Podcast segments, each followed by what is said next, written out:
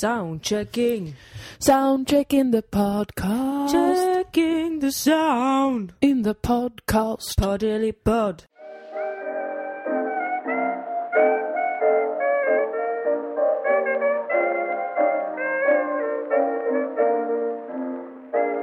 Då kör vi då. Ja. Vad speciellt är då? Det är jättespeciellt. Det här är podcasten Dylan och Moa med Dylan Apak och Moa Lundqvist. Ifall ni inte visste det. Vad konstigt om de inte vet det, om de har satt på den. De kanske bara chansade, de kanske tänkte så här, jag vill höra något med tjejer, gärna av olika etniska bakgrund, som kanske är lite skojiga. Ja. Och sen så bara tog de oss. Överraska mig, tänker de nu. Ja. Men det kommer vi inte. Det kommer vi absolut inte. Samma tjejsnack as always. Det är mens och det är ångest. Det är mens och ångest. Ja, det är inte så mycket mer. Nej, sen är det ju ibland politiska diskussioner. Ja, ibland rants, höga skrik om olika typer av problem i samhället. Ja. Allt har vi med i vår podd. Hela livet samlas, ryms i den här podden. Det är ju en veckodagbok har vi ju pratat om. Ja, det är det. Det är ganska vackert att tänka på det så, tycker jag. Jag älskar att tänka på det så. Mm. För att, eftersom att jag också har komplex av att jag inte skriver dagbok. Mm. Så det tycker jag att det är skönt alternativ. Att ha. Men jag vet inte vart vi ska börja någonstans. Vi kan ju berätta vart vi är någonstans när vi spelar in det här. Ja, för det är ju jättespeciellt faktiskt. Ja, det är speciellt faktiskt. Ja. Vi sitter i min stora systers sovrum i Stockholm. Mm. Vi har varit med i ett P3-program idag. Mm. Vi har rest tillsammans. Vi åkte tåg från Malmö. Gud, som sådana poddare. Sådana riktiga poddare som bara, idag sitter vi här och poddar. Det är så himla tokigt, men vi har ett så busy life. Så vad ska vi göra? Vi kan och liksom har gått och sett bio det här. Jag pratade med Kirsten Dunst alldeles nyss. Så det var så trevligt. Själv så heter George Clooney. Nej, det är sant. Vem är Kirsten Dunst? Det är hon med lite musaktigt ansikte. Förlåt. Det kanske var kränkande, men det är det jag tänker när jag tänker på henne. Och det här är ett rum för fritt samtal. Det är det faktiskt. Och hon har ett lite näbbigt utseende, och det behöver inte vara negativt. Det är era smutsiga värderingar som i så fall får att låta negativt. Vilka äckliga lyssnare som bara ville bli överraskade, och sen sitter de där av äckliga fördomar om att inkludera djur i den existentiella analysen. Det är en ny politisk fråga. Snälla, gör det. Nej men det är väl hon som var med i Spider-Man-filmerna och Melankolia, som för övrigt är den vidrigaste, tråkigaste filmen jag någonsin har sett. Jag tyckte att den var så jävla hemsk när jag såg den. Jag mådde så djupt dåligt av Melankolia. Jag tyckte den var så tråkig och förutsägbar. Jag var jättearg. Den var ju förutsägbar på det sättet att det var en apokalyps. Men man fattade ju typ att så här, gubben skulle få panik och sticka och allt skulle så. Ja. Hon skulle gå ut och knulla någon på en golfbana. Jag såg allt det hända i förväg. Ja, jag minns bara sista scenen, alltså apokalypsen. För jag har väldigt konstigt minne, och ibland så undrar jag om jag är sjuk. För att jag kommer verkligen ihåg så jävla få detaljer. Ja. Jag lägger på minnet vissa saker som kanske verkar onödiga. Jag vet liksom Adde i Ex on the Beach. Jag vet precis hans relationshistoria. Han var ju otrogen mot Anna-Lisa 14-15 gånger, vilket är fruktansvärt. Men jag kan inte komma ihåg minnen från när jag var ett barn. Jag kan inte heller komma ihåg handlingen i någon film. Men kan det också vara för att du såg Ex on the Beach hela vägen från Malmö till Stockholm? Ja, det idag. Kan vara därför. Det kan, kan ha något med saken att göra. Precis, det kan det ha att göra. Var med faktiskt. Bitarna faller på plats. Men vi är i Stockholm alltså. Vi har en god varm öl i handen. Med riktigt ljummen. Jajamensan. Och min syster och Felicia är i andra rummet. Och vi ber till gudarna att de inte ska störa oss. För att de har varit på ett så fucking jobbigt humör sen vi träffade dem. Riktigt hög energi har de haft. Herregud. Där har vi har åkt tåg i 4,5 timme. Håret är lite flottigt och platt för min del. Liksom. För min del är det alldeles för fluffigt. Ja, vi har två olika situationer. Jag har varit ful idag. Jag är inte ens ful idag. Det är bara mitt hår som är fult idag. Det är inte ens det. Nej, det är inte det. Men det passar, det funkar inte med stilen. Men vet du vad, när man har rest också känner man sig alltid ful, tycker jag. Jag känner mig som en sopsäck. Ja. Faktiskt, om jag ska vara helt ärlig. Och jag har ju också på mig något som faktiskt liknar ganska mycket en sopsäck. Gud, jag bara satt och sa det tycker jag ju inte. Men du höll med om att det kan kännas så. Ja, jag är också lite sopsäck idag. Lösa svarta kläder. Sånt som jag ska på mig i Luleå när jag raggar på ungdomar. Ja, visst. I framtiden alltså, inte exakt nu. Hold your horses, Luleå. Ja, ta det lugnt. Vi var med i fredag i P3 idag.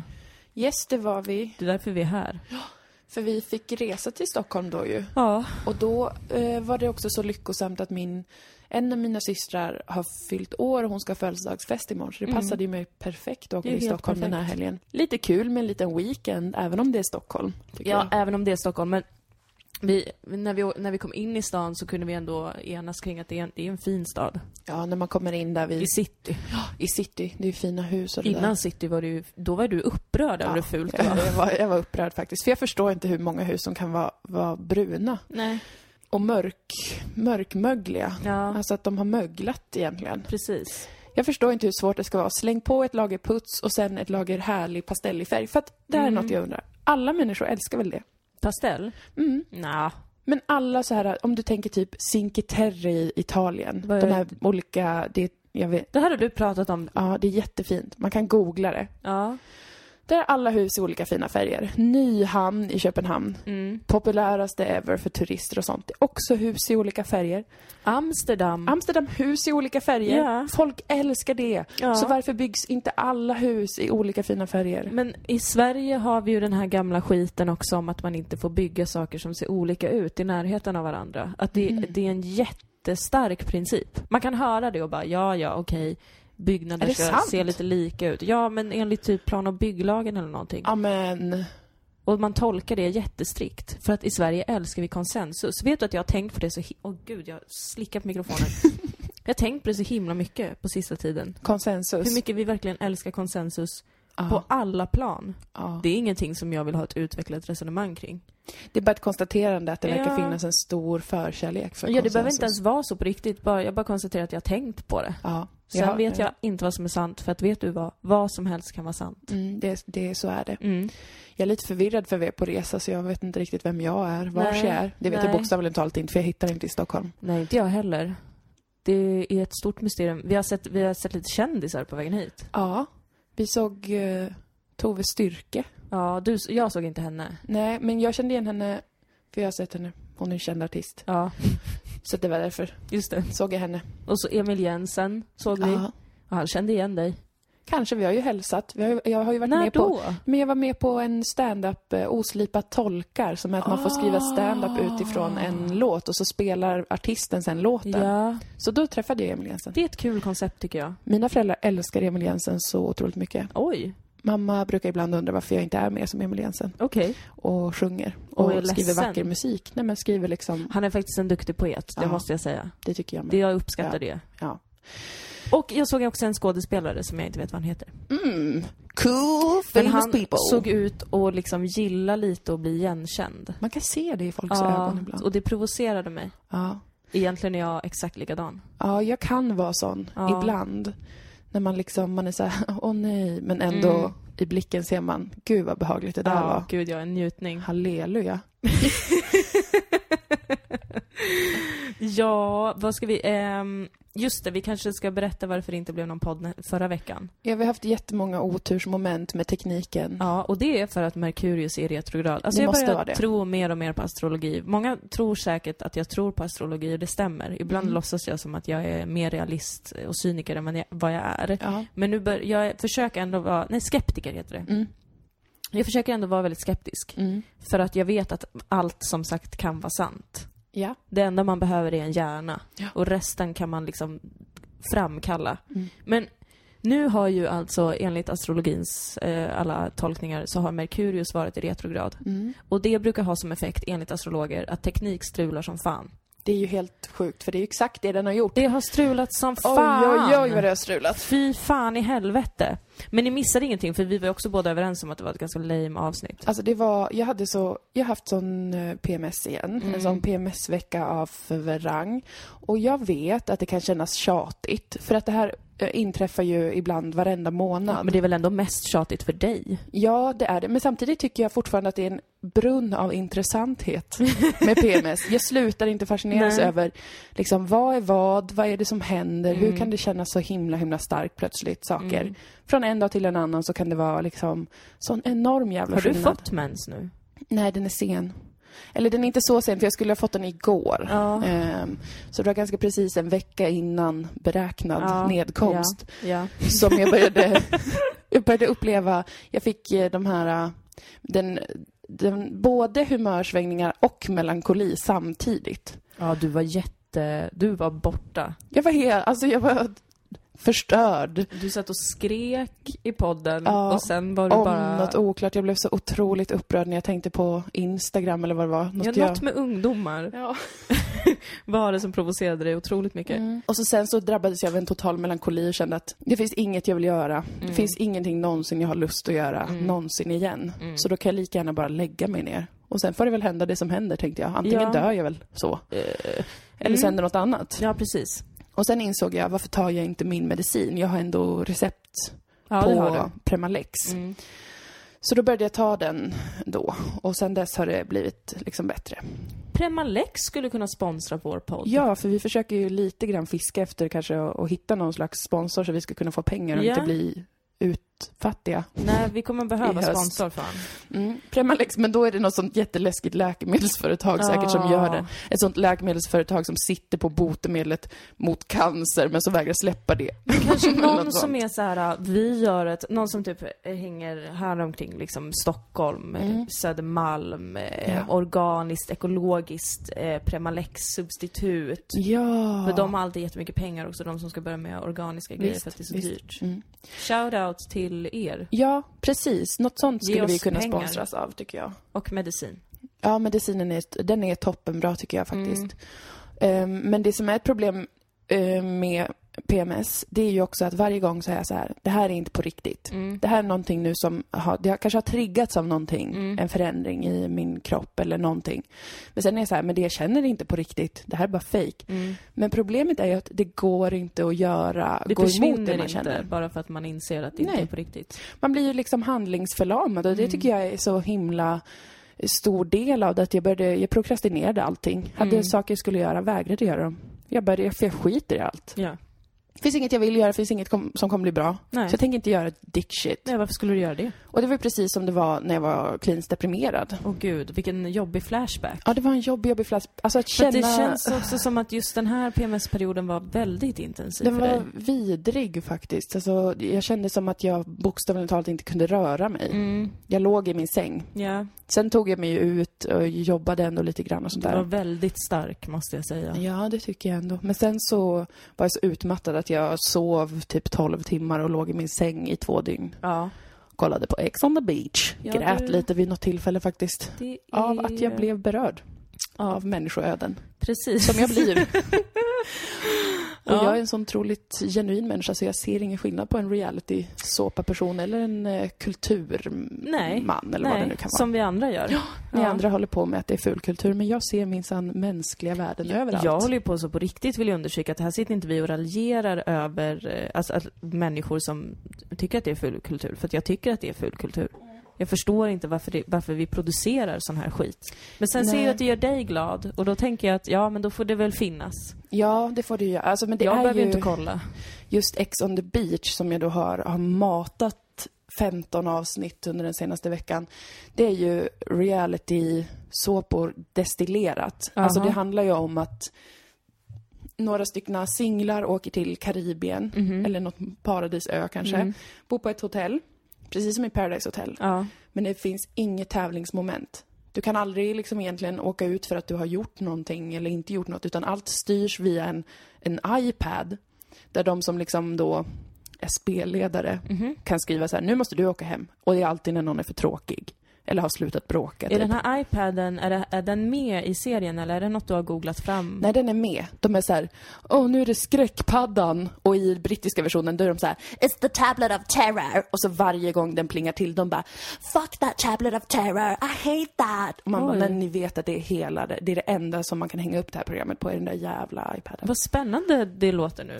Ja, men när jag vet det. Det är destillerat ner till att det bara handlar om att unga människor går runt nakna nästan, super, knullar, bråkar. Är det mycket knulla? Extremt mycket. Frågar jag och lägger mig ner i sängen i en sexig pose. För att jag har tänkt en sak som gör att jag blir irriterad på sådana dokusåpor är att jag tycker att det är så himla lite sex. Ja, men det är det inte i Ex on the Beach. Fast det är ju alltid under täcket såklart. Alltså, det är ju fortfarande bara ett täcke som guppar som i Big Brother och Paradise Hotel och allt sånt. Ja, och då är det alltid... de har så himla dåligt sex. Jag vet. Alltså det gör mig bestört. Det är liksom Duracell-kaninsex varje gång. Och jag förstår inte varför folk inte... För jag tänker ändå så här... Om jag skulle söka in till en sån serie och gå med på allt som ska hända i den, då skulle ju jag vilja impa med min sexteknik. Jag med, men det finns inget sånt.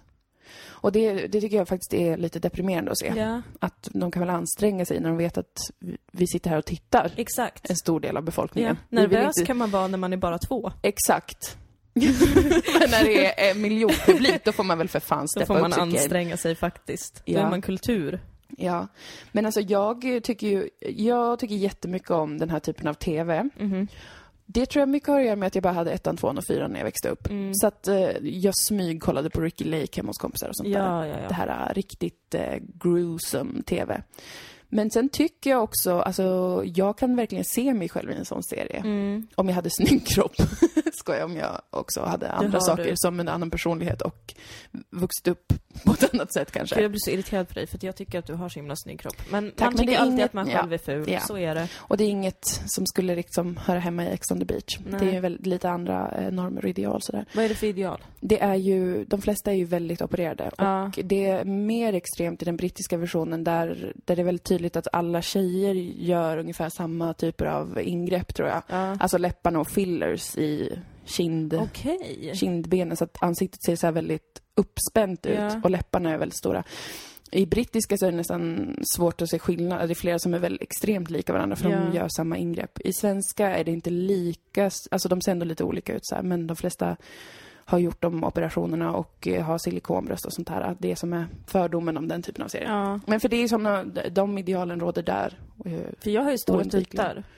Ja, du skulle kunna vara med där. Men jag måste kanske operera näsan och läpparna för jag har tunna läppar. Köra fillers. Ja, precis. Ja, men jag tror att man säkert skulle liksom tvinga sig själv att gå igenom det om man var med i en sån serie. För att det är outhärdligt annars att vara med. Men det är samma sak som att jag kan känna inte exakt samma sak för jag gör inget kirurgiskt ingrepp. Men jag känner ju fortfarande krav på att ha vissa kläder och se ut på ett visst sätt utifrån de värden som finns i min lilla värld. Ja. Så att jag ser det liksom inte som väsenskilt. Sen är det ju mer liksom extremt. Det är i tv och det är hårt klippt och de här personerna, man vet ju att de som gör programmet vet att det säljer med mycket drama och skrik och slagsmål och sånt där. Men jag har aldrig liksom känt att det är någonting helt alien för mig. Jag kan se lite grann vem jag skulle vara där. Jag ser vilka jag tror att jag skulle bli vän med. Vilka jag skulle vara så jävligt förbannad på. Och så vidare. Plus att jag tycker att det är många uppvisningar av väldigt fina feministiska handlingar. Mm-hmm. Att främst tjejerna hjälper varandra väldigt mycket och är väldigt stödjer varandra mycket och är såhär, det är den här snubben som är dum i huvudet just nu. För det är ju såhär, i Ex on the Beach så kommer det in deras ex till huset. Vad går det ut på liksom? De ses på en strand. Mm. De bor i ett jättefint hus och dricker hela tiden. Och sen så kommer det in någons ex. Mm-hmm. Och så har ju de som är där från början kanske börjat ragga på varandra och sådär. Ja.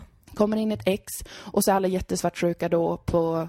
Alltså det är många så här, vi har inte uppklarat vad vår relation var och nu blir jag jätteavundsjuk och det kommer in något psycho ex som blir jättearg och sånt där. Ja. Och så blir det jättemycket bråk och alla är väldigt emotionella. Jag tror att jag skulle vara bra i Ex on the Beach faktiskt. Ja, jag tror att jag också hade faktiskt varit det. Jag tror att vi båda har några killar som verkligen skulle funka i det sammanhanget. Ja. Alltså det hade kunnat bli riktigt jävla mycket drama kan jag säga direkt. Får man med kompis ex också? Om man lovar att ha sex med dem på tv. Det tror jag säkert. Det där får man nog förhandla med dem som är serier över huvuden sådär. Men det tror jag inte alls är omöjligt. Bara du skapar drama. Ja, exakt. För jag tänker att man kan skapa jättemycket drama med kompisex också. Ja, kompisex on the beach. Mm. Fast då är det som sagt att man måste ligga med då. Men då kan folk. Man ju, om man åker ett gäng då, 5 personer, så kommer ens kompisex. Man kan ju ligga med dem som är kanske någon annans kompisex. Precis. Det borde de ta in som en aspekt tycker jag. Faktiskt. För det kan vara enormt starka känslor för alla liksom ens vän, någon vän som det har tagit slut med och så vidare. I det får ni gratis Ex on the Beach producenter. Det är många programidéer i den här podden faktiskt, tycker jag, som väldigt få plockar upp av någon anledning. Men det är förmodligen för att de tar dem och börjar jobba på dem direkt och inte vill säga någonting till oss. Precis, om 3 år smäller det till och då vet du att allt som går på tv kommer på något sätt ha etablerats i vår podcast från början. Gud, då blir det en sån kultpodd. Yes! Fan vad nice. Hur är det själv? Jag vet inte ens om det var det som vi... Det var den automatiska frågan. Nej, men det är rätt bra med mig faktiskt. Jag hade också en intressant PMS på det sättet att jag kände ingenting. Oj, vad det härligt. Jag var helt som vanligt förutom precis dagen innan när jag var liksom väldigt irriterad på allting. Och då tänkte jag har nog PMS. Mm. Dagen efter kom befrielsen. Den röda befrielsen. Jag har liksom inte haft jättemycket mensvärk heller. Det har varit en behaglig tid. Mm. Jag är relativt harmonisk faktiskt. Mm. Och särskilt också efter, jag vill tacka jättemycket för när vi körde vår föreställning, Det nya tråkiga. I Malmö. Ja, i onsdags. Och jävlar vad folk slöt upp alltså. Vi började ju göra reklam lite sent. Ja, vi hade ju också sagt fel datum någon gång och det var lite mäck med att boka in. Men alltså, folk boka nytt. Dök upp alltså, fort som fan. Jag vill ta tillbaka allt jag sagt om att Malmö, att det är svårt för oss att showa i Malmö. Det var inte alls svårt. Det var snarare jätteroligt. Det kom så himla många underbara människor dit. Ja. Tack till er som kom fram. Det värmde väldigt mycket och tack även till er som bara var där. Ja. Tack också till dig som sov. Just det, du satt någon längst fram och sov lite. Och jag respekterar verkligen det. Ja. För att jag har själv varit på stand-up många gånger och bara velat däcka. Ja, vissa kanske tar in kultur så. Ja. Att det är bättre att ha ögonen slutna och vara lite i zen. Då aktiverar man hörseln bättre. Exakt. Men gud vad roligt det var. Och alltså, jag kände verkligen efteråt att så här, det här är... priset på något sätt för alla gånger som det inte har känts bra och man har haft grov ångest. Mm. Och sen när man har en sån här kväll där det liksom bara känns så jävla bra så är man verkligen on top of the world efteråt. Det är så himla, himla roligt. Så tack så mycket för det ni ger oss. För det skapar vi faktiskt tillsammans. Jo, här ett samarbete. Jo, det är ett samspel mellan scen och publik och det måste göra det ihop. Och... ja, men hen och Jens. Det var symbios. Jo då. Så att jag mår bra. Mm. Ja. Vad skönt det är. Det gör jag också nu när jag går på medicin. Jag är så glad att du gör det. Du får vara noga med det där. Då.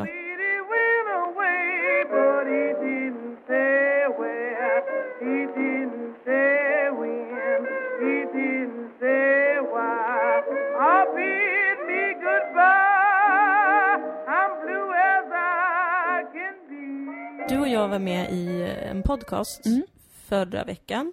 Ja. Spelade vi in med Bianca Meijer och Leon Milton. Som har Lyckopodden heter den. Ja. Och där var vi med och det släpps någon gång i juni. Precis. Mitten på juni tror jag det var. Men vi var där och pratade om hår. Och det har vi pratat om det är någon som har precis börjat lyssna på den här podden så kan vi ju tipsa om att vi snackade lite om hår för några avsnitt sen. Ja, perfekt. Resten får ni ta reda på själva, vilket avsnitt och sådär. Gud, nej, det var ju Skönhetspodden. Heter den. Skönhetspodden, alltså, ja just det. Väldigt pedagogiskt namn. Gud, nu poppar min syster popcorn där utanför. Hoppas att det hörs in i podden. Det är ett behagligt trivsamt ljud. Och jag ska inte avslöja vad vi sa i den podden för det ska ni få lyssna på sen, men det kom upp det här med att alltså varje gång man pratar om hår eller man pratar om utseende så kommer man alltid in på frågan om det är feministiskt eller inte. Eller att ta bort hår. Ja, ta bort hår eller liksom att som feminist bry sig om sitt utseende eller bry sig om sitt hår eller justera sitt utseende. Går det ihop med feminismen? La la la la la la la la. Och alltså det kom upp där igen och jag kunde inte sluta tänka på det efteråt. Nej. För att jag vet inte riktigt, det stör mig på något sätt att man alltid hamnar i den diskussionen med sig själv på något vis. För jag menar, jag har ju varit där lite grann och tänkt så, men jag som feminist typ, jag tycker ju inte att jag vet ju att jag vill ta bort mitt hår och anpassa mitt utseende på grund av liksom patriarkala normer och så vidare och så vidare och så vidare. Och eftersom att jag är feminist så borde jag väl vara stark nog. Och sen så landar man i att men jag måste inte vara det. Det är inte mitt fel att jag är uppvuxen i ett patriarkat. Bla bla bla. Och så landar man i att det är okej typ. Ja. Men jag bara hatar att man måste ta den diskussionen överhuvudtaget, för att jag tycker nästan att det är lite som att man... Det är så distraherande på något sätt. Mm. Alltså jag är lite trött på att kvinnor främst då måste sitta och diskutera de sakerna när vi vet att så här... Alltså det är lite samma sak som jag börjat känna med ord. Mm. Men att jag tror jag har sagt det någon gång tidigare, jag vet inte, men att så här, jag bryr mig inte, kalla mig vad fan som helst. Mm. För att i praktiken spelar det ingen roll vad du kallar mig. Det som spelar roll för mig i praktiken är att vi har jämlik lagstiftning, att vi har jämlik lön, att vi har jämlik, alltså politisk jämlikhet på ett annat sätt. Ja. Jag börjar känna mer och mer att jag är så trött på att vi måste sitta och harva i de här grejerna, att vi ska sitta och känna efter om det är okej utifrån våra politiska övertygelser att vaxa sig under armarna. Mm. Det är så sekundärt. Alltså det är en intressant diskussion. Ja. Men jag tycker inte om när det blir den dominerande diskussionen. Nej, eller att det dominerar debatten. Att så här, absolut, det är jätteintressant, men först kanske vi ska prata om hur i helvete vi ska få jämlika löner. För att det har vi fortfarande inte. Det är konstigt att vi inte gör revolution. Ja, alltså jag undrar om det ofta hamnar där för att människor generellt oftast är väldigt intresserade av sig själva. Ja. Alltså det här är ingen specifik kritik mot någon eller mot den podden vi var med. Nej, utan det här inte är helt heller. Generellt. Absolut inte. Absolut helt inte. Generellt kring den här typen av... Det var jättekul att vara med i podden. Ja. Jag tycker verkligen ni ska lyssna. Det tycker jag med. Men generellt kring den här typen av liksom, diskussion eller vad man ska kalla det. Alltså att det är mycket lättare att knyta stora politiska problem. Det är mycket lättare att utgå från sig själv. Och man är mycket mer intresserad av att dividera kring typ, är jag en god människa? Är jag en rimlig person? Alltså att det härstammar kanske från ett ganska allmänmänskligt behov av att se sig själv i ett sammanhang istället för att se sammanhanget. Mm. För att det är lättare att ta på. Och alla är besatta av rimliga skäl, att vara liksom en person som är accepterad och som gör rätt. Ja. Typ i alla sammanhang. Och då håller man hela tiden på att mäta så här, är det här rätt? Är det här rätt? Är det här kanske fel? Oj då, det här var kanske fel. Då får jag inte säga det. Då måste jag komma ihåg att göra på ett annat sätt. Och så här. Att det kokar ner till någon slags, det handlar om ens typ privatmoral ganska snabbt. Ja. Att det blir så. Och då tänker jag att det kan ha att göra med att man utgår så himla mycket från sig själv. Det är så lätt att hamna där.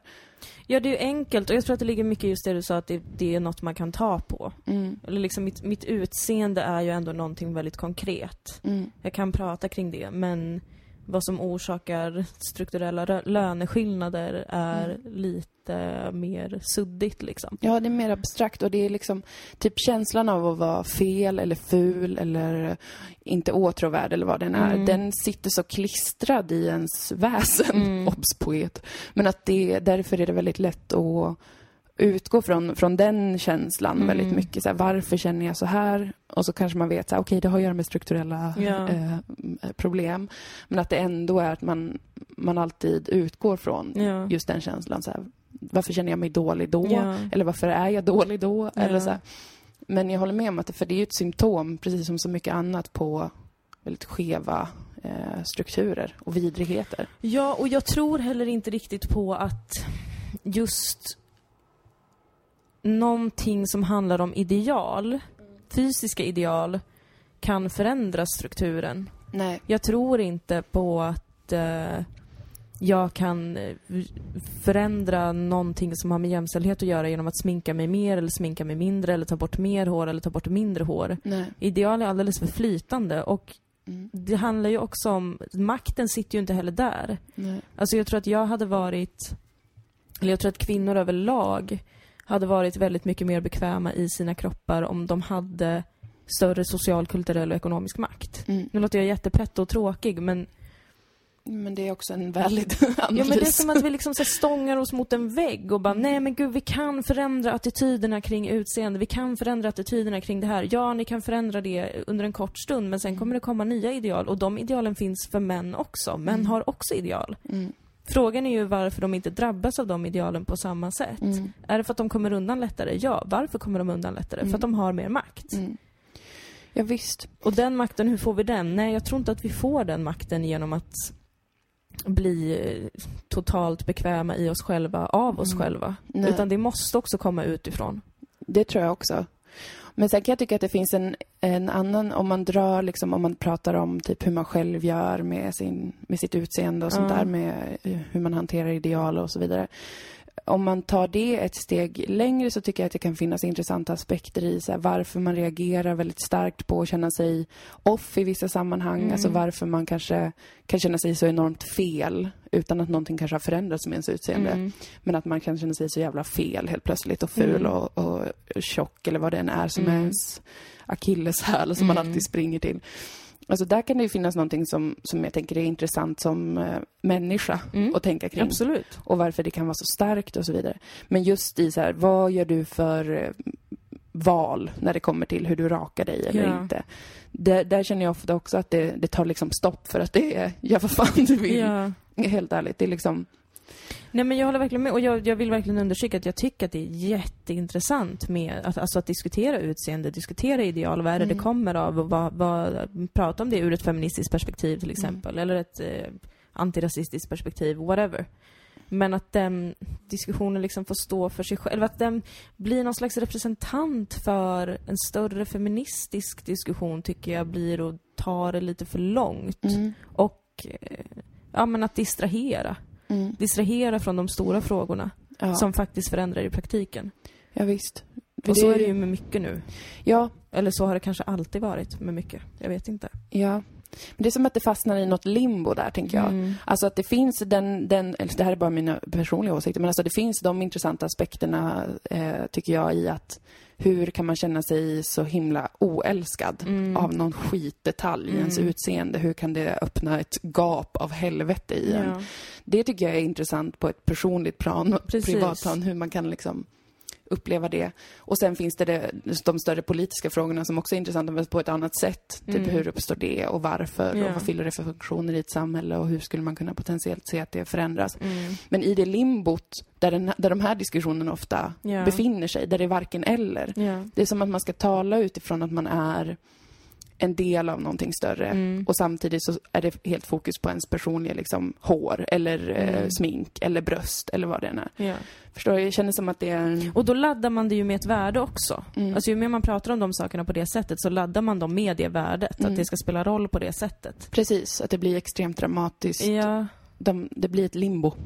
Tror jag. Limbo, skönhetslimbo. Nej men... För det finns också kanske en rädsla för generellt, tänker jag, att ta i det riktigt personliga. Alltså det som på riktigt är att man känner sig så otroligt fel. Att det är lite skrämmande. Det är ju lättare då att tänka så här, men det här är någonting allmänmänskligt, att om man inte rakar benen då känner man sig så här. Att man inte går ett steg till. För att det är lite för... kanske ibland djupt vatten att vara på, tänker jag. Men... Ja, det är det ju nästan alltid. Men det är intressant, för jag har tänkt på så här, hur påverkad jag själv är av de här sakerna. För jag är ju det såklart, som de flesta personer. Men jag upplever mycket mer, eller jag upplever mycket att det kan komma från ingenstans, att det har ganska lite att göra med exakt vad jag har på mig eller exakt vilken frisyr jag har eller hur mycket jag har fixat mig eller sådär. Att det är lite oavsett det, alltså att det är mer en social reaktion jag kan få på att känna mig fel. Ja. Och sen är det väldigt lätt att knyta det till då så här, nej men det var för att jag duschade inte idag kanske. Eller du vet, mitt hår är lite fult så här. Och så spinner det väldigt snabbt in i och blir så här, det är för att jag inte är en riktig människa som kan ha en hygienrutin som alla värdefulla människor borde ha. Men kan du ofta koppla det till ditt utseende? Alltså om du känner dig off i en social situation till exempel, är det lätt att du glider över i att börja tänka på hur du ser ut? Alltså att du också tänker på det efteråt. Ja, alltså för mig, det är nästan som att det börjar som en fysisk känsla. Fastän det är en tanke, tror jag. Eller det börjar som en känsla av att det är någonting fel med mitt utseende. Fastän i själva verket kanske har att göra med att jag är socialt lite nere eller lite utanför på något sätt eller vad det nu kan vara. Men det känns som att det börjar med att jag är ful. Alltså att jag har har finnar eller dåligt hår eller för fula kläder eller är för lång eller för tjock eller vad det nu är. Så att jag då börjar jag tänka utifrån att det har att göra med mitt utseende. Men jag tänker att det i själva verket kanske är någonting annat. Men det är lättast att koppla det vid så här, men det är för att jag är ful nu. Det är därför jag känner som att jag inte riktigt är helt med eller helt liksom åtråvärd. Jag behöver piffa till mig lite. Precis, jag behöver kanske byta kläder. Det är ju en klassiker, man tänker om jag byter kläder och sen blir det ändå inte bättre. Nej, någon gång kanske det hjälper, men generellt att det är så här, ja, men nu har jag sminkat mig, varför känner jag mig, ja men då är det att jag är tjock typ. Men det är ju också att vi är för sociala. Jag tror att många av de här situationerna hade man kunnat undvika om det var så att vi inte var så jävla många. Man behövde träffa så jävla många. Om man bara träffade folk en gång i veckan, då hade det bara varit kul. Man hade inte tänkt en sekund på sitt utseende för att det var så trevligt att träffa man andra bara, människor. Man bara, snälla får jag prata med människor. Komma ut i ljuset. Lycklig att få kommunicera med någon. Och så får man verkligen välja den dagen i veckan då man mår bra. För att man mår dåligt ganska ofta. Ja. Vi bär på alla känslor. Och de måste få spela ut sig själva hela tiden, varje dag. Mm. Men för det där är, de gånger jag har haft mest problem med mitt utseende, det har alltid att göra med min längd och min vikt. Alltså att jag känner att jag är gigantisk. Att det kommer till mig en stark känsla av att jag är kanske ett huvud längre än alla. Ja. Och jag väger kanske 3 gånger så mycket som alla. Alltså jag känner mig som en jätte. Ja. Samtidigt så kan jag andra kvällar gå ut och ha på mig liksom högklackade skor och vara 1,90 lång och känna så här, yes! Ja. Så att det har ju kanske, det är det jag tänker att det har inte riktigt att göra med de sakerna. Utan det är ju något inombords. Ja, men här är ju något inombords. Som tar sig andra uttryck. För man måste alltid kunna ha något att ta på. Ja, det och det är ju en själv. I'm feeling myself. En liten referens till er unga lyssnare. En låtreferens. Men jag tycker att det är de aspekterna av den här, alltså prata om ideal och sånt, tycker jag är intressant. Mm. Det kan eller allt av det är intressant. Men som du säger, det kan också bli att man känner att man fastnar så mycket i att så här, vad ska man göra då? Hur blir man rätt och hur blir man fel? Ja, men det är som att så här, jag vet inte om jag tror överhuvudtaget på att du kan bedöma hur bra feminist du är utifrån hur du behandlar ditt utseende. Nej, gud nej. Eller bra för att värdera vad man är för slags feminist också är ju bara onödigt och dumt såklart. Ja, det är också någon slags limbo. För jag menar, det är ju en politisk ideologi och en kunskap och vetenskap. Ja, och framförallt något som tar så lång tid att smälta, tycker jag. Mm. För att det är ju... Jag vet inte, det är ju hela ens liv någonstans som man börjar omvärdera utifrån något man har lärt sig. Mm.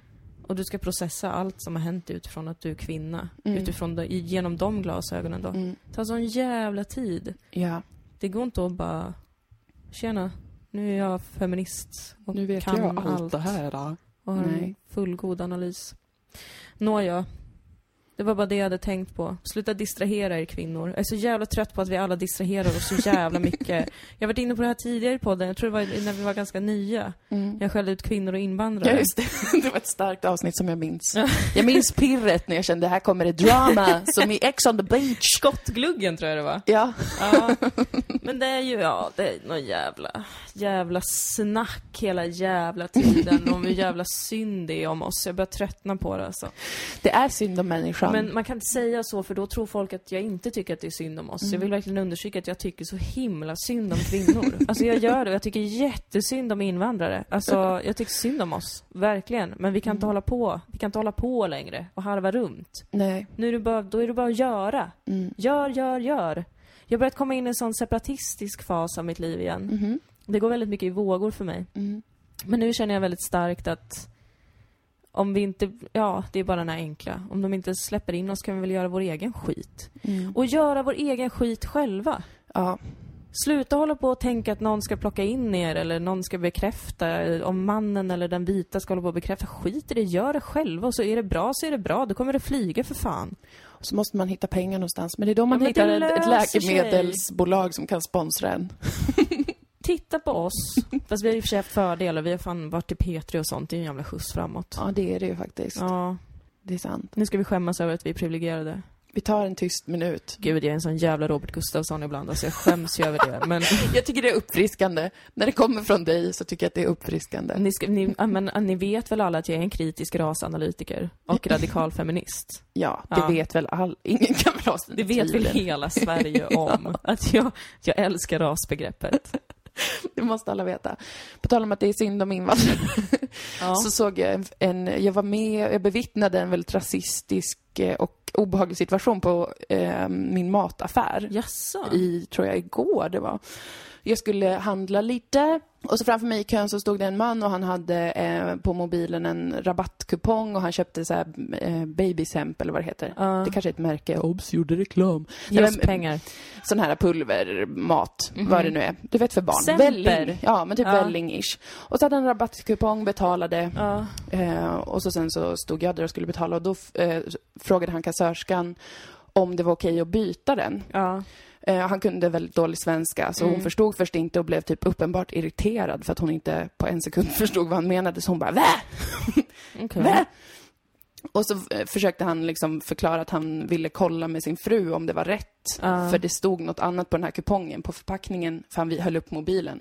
Och då på det paketet på mobilen stod det ett annat namn än på den förpackningen han hade köpt. Och jag fattade ändå ganska snabbt vad han menade, att han frågade om ifall han behöll kvittot, om han kunde byta den ifall det hade varit fel.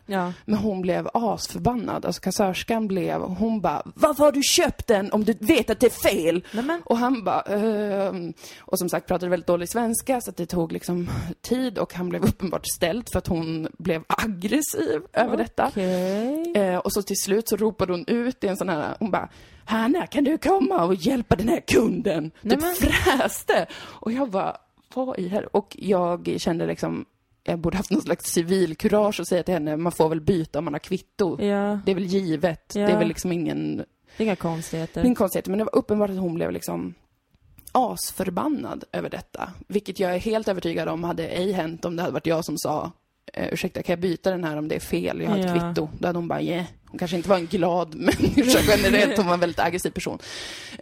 Men det var så tydligt att liksom att det uppstod verkligen en slags förnedring. Att hon förnedrade honom genom att tilltala honom som liksom en jävla idiot med ett ont uppsåt. När han liksom var kund på deras butik och ville fråga om man får byta en jävla vara. Och det var så... Det var en vidrig situation. Dels för att jag inte sa någonting. För att jag inte riktigt fattade heller vad som pågick. För att jag lyssnade först på en podd. Och jag håller mig undan alla, jag har inget civilkurage generellt. Jag håller mig undan alla liksom, situationer som verkar vara utöver det vanliga. Springer jag ifrån. De blir knivskuren. Ja, jag måste hem. Nej, men jag tog ändå ur liksom, för jag märkte att det var något som hände. Så jag tog ur dem och så fattade jag liksom, situationen, men jag gjorde ingenting. Jag var bara så här, stirrade stelt. Jag tror jag sa typ så här, man får väl byta. Mumlade. Du sa ändå något, Moa. Men så jävla futtigt. Men det tyckte jag var en jättevidrig situation och jag har själv varit med om bara liksom att bli liksom förnedrad av typ när man köper en fel biljett på bussen eller du vet hur vidrig den känslan är då av att en annan vuxen person tilltalar en som att man inte har förstått någonting och som att man är typ ett scum of the earth för att man inte hade förstått en grej. Att det är så här bara, du har begått ett brott för att du ej förstod typ exakt den här detaljen. Alltså det fördummandet som jag i alla fall tänker var extremt kopplat till att han inte kunde bra svenska. Men det tycker jag är ganska vanligt. Eller det känner jag väldigt mycket. Man upplever ofta i Sverige, och det tycker jag ändå är lite speciellt för Sverige, att det blir ofta väldigt irriterad stämning när någon bryter. Man är väldigt fixerad vid svenska språket här. Ja, att hon blev så jävla defensiv av att hon inte direkt förstod. Alltså att det kändes som att det var den grejen som var att hon blev arg istället för att vara så här bara, förlåt, jag förstår inte exakt vad du menar.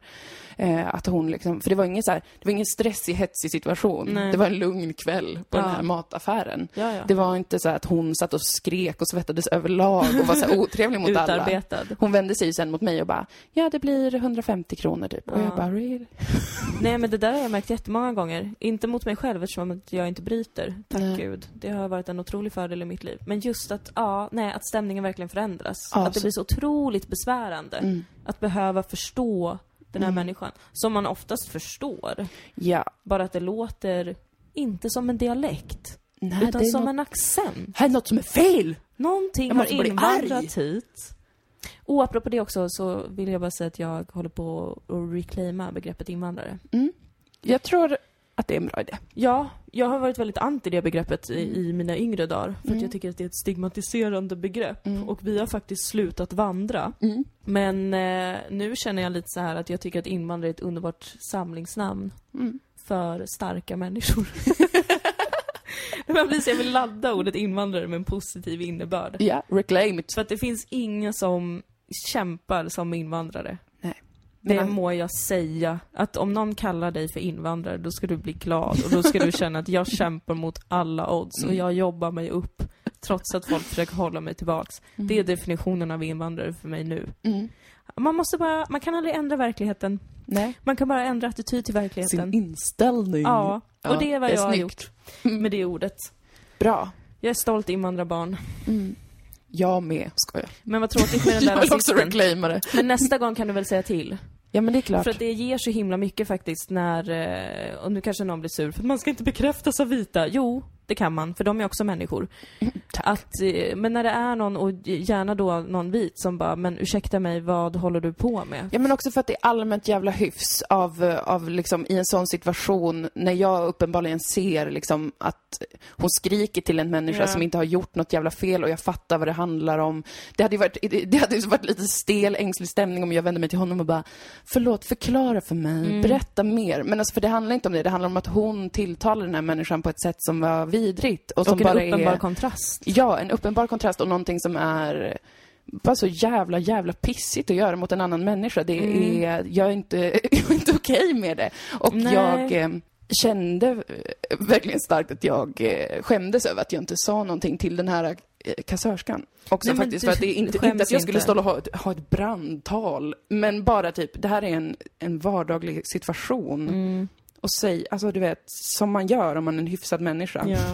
Om man är en hyfsad människa så tycker jag att man hjälps. Och alltså på samma sätt som, även om jag hade gått på en buss och en busschaufför hade skällt ut en vit människa som hade kanske inte förstått hur man köper en biljett.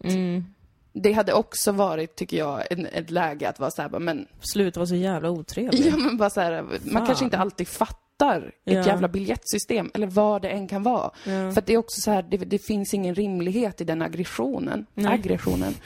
Alltså absolut inte, och det är inget som folk ska behöva ta. Och sen så vet jag ju, och det var extremt tydligt, och jag vet också på grund av att jag vet saker, att människor med ett icke-vitt svenskt utseende får utstå den där skiten på väldigt, väldigt regelbunden basis. Och det är extremt otrevligt.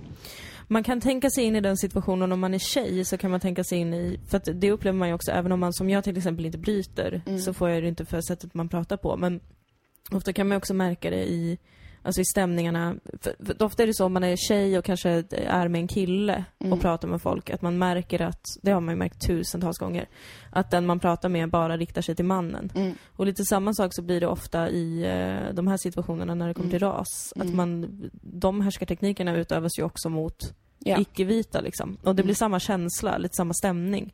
Och då blir man ju också som mottagare, vet man ju att okay, det är jag som har gjort fel i den här situationen för att den personen är arg på mig. Då blir man gärna ännu mer inställsam liksom, eller vill visa sig så felfri som möjligt. Ja, och då hjälper det så himla mycket om, nu vill jag inte skuldbelägga dig för att du inte sa någonting. Nej, men bara det var alla som lyssnar. Ja, men nästa gång kommer du göra det. Ja. Om din sociala fobi tillåter. Om den dövas lite. Nej, men då är det så skönt att någon annan kan bara, men sluta, nu är det du som är otrevlig. Så att man själv kan så här, snap out of sin... inställsamhet som kommer liksom som ett brev på posten, för att man är så inlärd i det, att okej, men nu ska jag bara stabilisera den här situationen och visa att jag är inte som de andra. Jag är den här bra, jag är den som sköter mig. Bara för att jag bryter eller bara för att jag ser ut så här är jag inte farlig. Nej, men alltså det, jag vet att jag var med om en liknande situation, men det var på klassbasis när jag jobbade på en restaurang. Och det kom en familj till den restaurangen som var, det var tydligt på deras attribut att de tillhörde någon slags lite mer working class. Och då en av de andra jag jobbade med, en människa som jag fraktar av hela mitt hjärta. I will name no names, say no names. Men hon hade hand om det bordet. Och så kom hon in och så såhär hånskrattade hon lite åt det de hade beställt typ. För att det var att de hade väl typ tagit hamburgare men inte velat ha. Det var någon sån här special grej på den. Picklat kanske. Du vet, som de hade sagt såhär, inte det. Ha, och jag bara okej, jätteroligt var ju det. Det var ju hysteriskt kul. Tänk att man kan vilja ha en hamburgare utan pickles. Wow. Nej men alltså, jag bara lol. Whatever. Och sen när jag var ute där och så stod hon vid det bordet. Och den familjen hade fått in sin mat. Och så sa en av då föräldrarna att det var någonting som inte stämde med den maten den hade fått. Och den tonen hon hade mot dem då.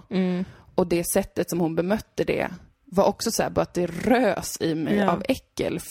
Hur man liksom kan tilltala en människa på det sättet. För det var liksom fyllt av förakt och aggression. Över som sagt, någon liten jävla pissdetalj. Som bara så här, det fixar vi. Det är klart vi fixar det. Ni är här, ni betalar, ni köper mat av oss. Ni köper liksom den här tjänsten. Hur i helvete kan det kännas så logiskt att få bli arg då?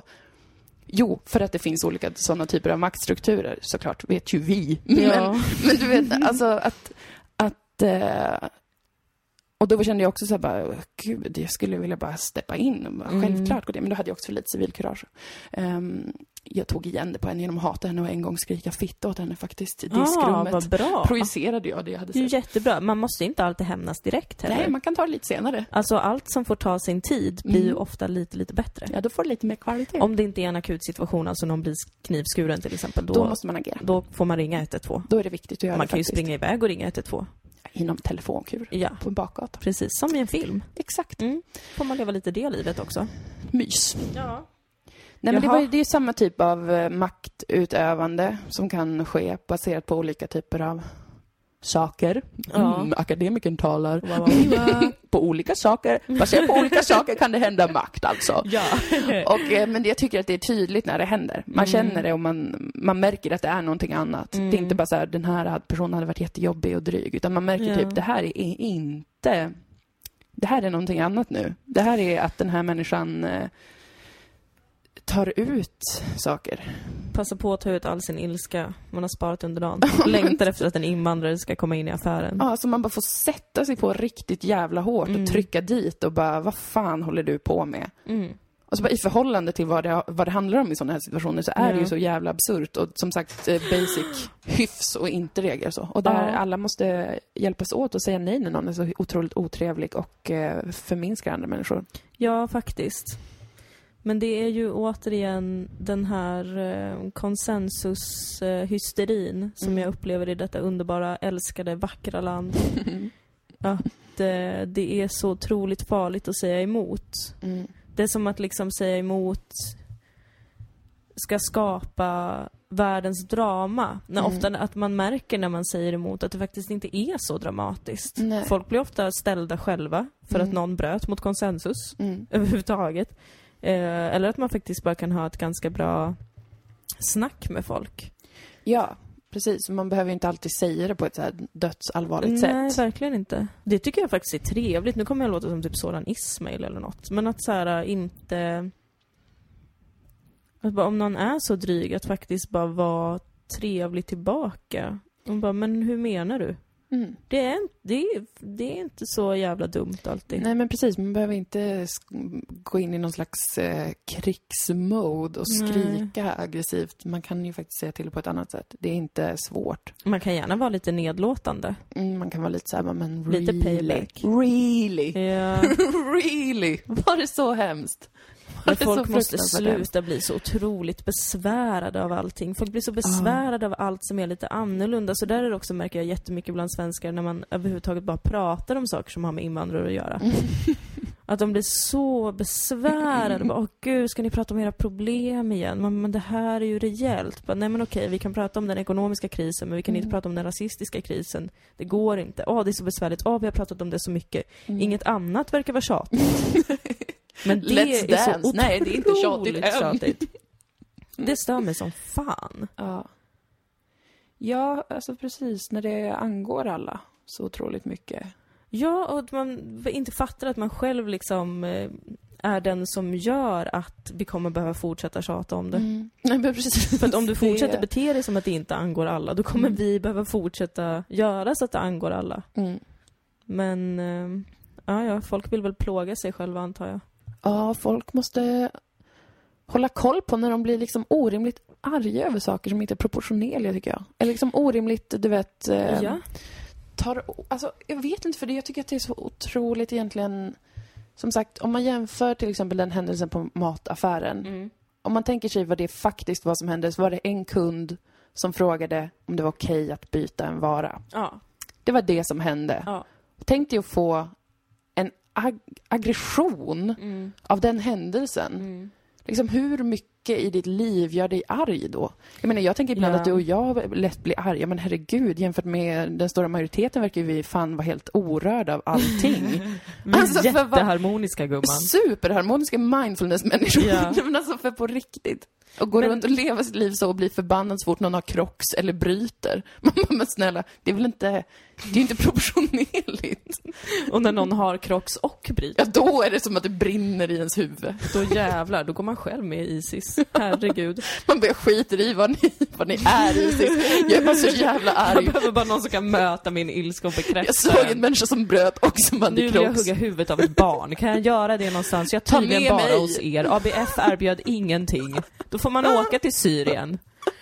Men det är faktiskt, det här är ett skryt, men det är något som jag har försökt jobba med ett tag nu. Att just faktiskt tänka på när jag blir irriterad och lite så gräva i varför jag blir så otroligt irriterad av vissa saker och försöka undersöka vad det beror på. Och det hjälper faktiskt. Mm.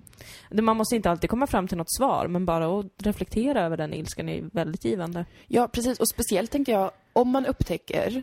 att det som nästan alltid gör en arg, det är vad någon annan person gör som man kanske inte ens känner. Mm. Alltså man bara ser någon och blir arg. Mm. Eller man, alltså du vet, då tycker jag att man måste fundera jättemycket mer. Mm. För det verkar vara så många som tycker att det är så himla rättfärdigt att typ bli superirriterad om någon som försöker byta en vara. Mm. Det är inte en rimlig sak. Då är det någonting annat. Ja. Yeah. Obviously. Men det är... Jag tycker att det verkar ohållbart att så många människor går runt och känner sig rättfärdigt kränkta av saker som inte är någonting.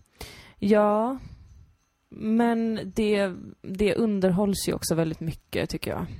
Just nu. Och det är väl kanske en ventil som folk håller på med. Men det är ju mycket ilska överlag. Mm. I hur man angriper saker överhuvudtaget verkar ju de flesta just nu ha ilskan som metod. Ja. Det där har jag tänkt på när jag kollat på Ex on the Beach, för att återkoppla till den enda referensen jag har från senaste veckan. Där är det ju stora bråk varenda kväll. Ja. Och det är nästan alltid alkohol inblandat också, så att det blir jätteexplosivt. Det är en aggressiv drog. Det är det verkligen. Om man någonsin tvivlat på det, så kolla på alla reality-tv-serien ni någonsin har sett. Så förstår man hur förödande den drogen kan vara faktiskt. Sjukt aggressiv. Extremt faktiskt obehagligt vad det gör med oss i vissa sammanhang. Mm. Men i alla fall, där har de jättestora bråk och sen alltid så löser de det jättesnabbt, typ dagen efter. De har ett sånt här samtal. Jag blev jättearg i år. Aha. Och sen blir de jättegoda vänner, kanske för bästa att de är vänner. Precis, typ att de är nyktra. Men det som jag har tänkt på när jag har sett det är att det är så sällan jag ser det IRL. Alltså att folk blir jättearga och sen typ ber om ursäkt för att de blev så arga. Mm. Det tycker jag man aldrig ser. Man ser folk läsa ut hårt som satan, olika debatter med jättehetsk ton och så här angrepp på olika sätt. Men det är extremt sällan man ser någon bara, fan vad uppeldad jag blev. I'm sorry. Mm. Jag tyckte fortfarande det där, men det var ju helt bizarrt att jag var så otroligt liksom uppeldad. Ja, men det är precis, men gud, pratade inte vi om det lite idag också? Det här med att kunna acceptera att ha... För det som du pratar om förutsätter ju att man accepterar olika åsikter. Ja. Att olika åsikter kan existera vid sidan av varandra. Mm. Alltså det är ju svårt redan från början att be om ursäkt. Mm. Det är ju jättebesvärligt för väldigt många. Mm. Det tror jag vi alla kan känna igen oss i. Men att också säga förlåt, jag står ju för det här, men jag hade inte behövt förmedla det på det sättet. Mm. Det känns också som att det blir svårt, för att det är ju konsensus, ja, återigen. Ja, det är faktiskt det. Ja, det är så många debattörer som inte förstår hur svenska de är. Det är så himla svenskt och bara vägra acceptera att man kan tycka olika, men ändå inte vilja, inte hata varandra. Mm. Det är så jävla dåliga förutsättningar för att prata om någonting överhuvudtaget. Yeah. För att det är ju ofta så att man har en personlig koppling till något, eller liksom man blir känslomässigt berörd. Mm. Och kanske att vissa känsloargument som det kallas är delaktiga i bilden. Mm. Men det gör liksom ingenting. Mm. Man kan säga sen, det där kanske jag sa och det var förstärkt av att jag kände så här då. Mm. Men att det anses vara så här irrationellt och typ kvinnligt beteende. Så att det inte är, det är inget att föredra. Utan nej, man ska helst vara så här, man ska hela tiden kunna motivera att man har varit så otroligt arg. Man får, inte ens när man inser själv vilken jävla patetisk tönt man är, så får man säga det. Nej. Jag tycker det var mycket härligare stämning om folk kunde vara så här: gud vilken patetisk tönt jag var igår. Jag hade verkligen ett känsloutfall. Mm. Jag tycker detta, men det var ju helt sinnessjukt att jag liksom började skrika om hur ful du är eller liksom vilken dålig människa du är. Det var ju känslomässigt. Men det tycker jag blir svårt också för att eftersom att lite som vi återigen har pratat om tidigare, att ilskan är sorgens förklädnad. Mm. Mm, gud vad vackert. Det är så vackert. Jag ska skriva ett epos om det. Att just när man, för jag märker själv att de gånger som jag är så här, ja men förlåt för att jag var så jävla upprörd. Mm. Så blir jag väldigt emotionell när jag gör det. För att då blir det ju som att det är ju väldigt förlösande att be om ursäkt. Men då blir det ju också att så här, då kommer ju de känslorna, då kommer ju de riktiga känslorna fram på något sätt. Att så här, jag var ju ledsen eller jag är, det här påverkar mig känslomässigt av den och den anledningen. Och det blir ju ännu mer ett skäl att liksom inte be om ursäkt för det. För att man instinktivt så vet man att typ, jag kommer typ börja gråta om jag gör det. Mm. Och då är man ju återigen svag. Precis, då kan man inte bli litad på för man har känslor exakt. Som påverkar ens omdöme. Ja, det tycker jag är tråkigt. Vuxna människor alltså. Vuxna människor har det så svårt. Ja, det verkar verkligen så. Det är inte lätt att vara vuxen. Men det är kul att vara vuxen. Mycket roligare än att vara barn i alla fall. Det är faktiskt mycket, mycket roligare.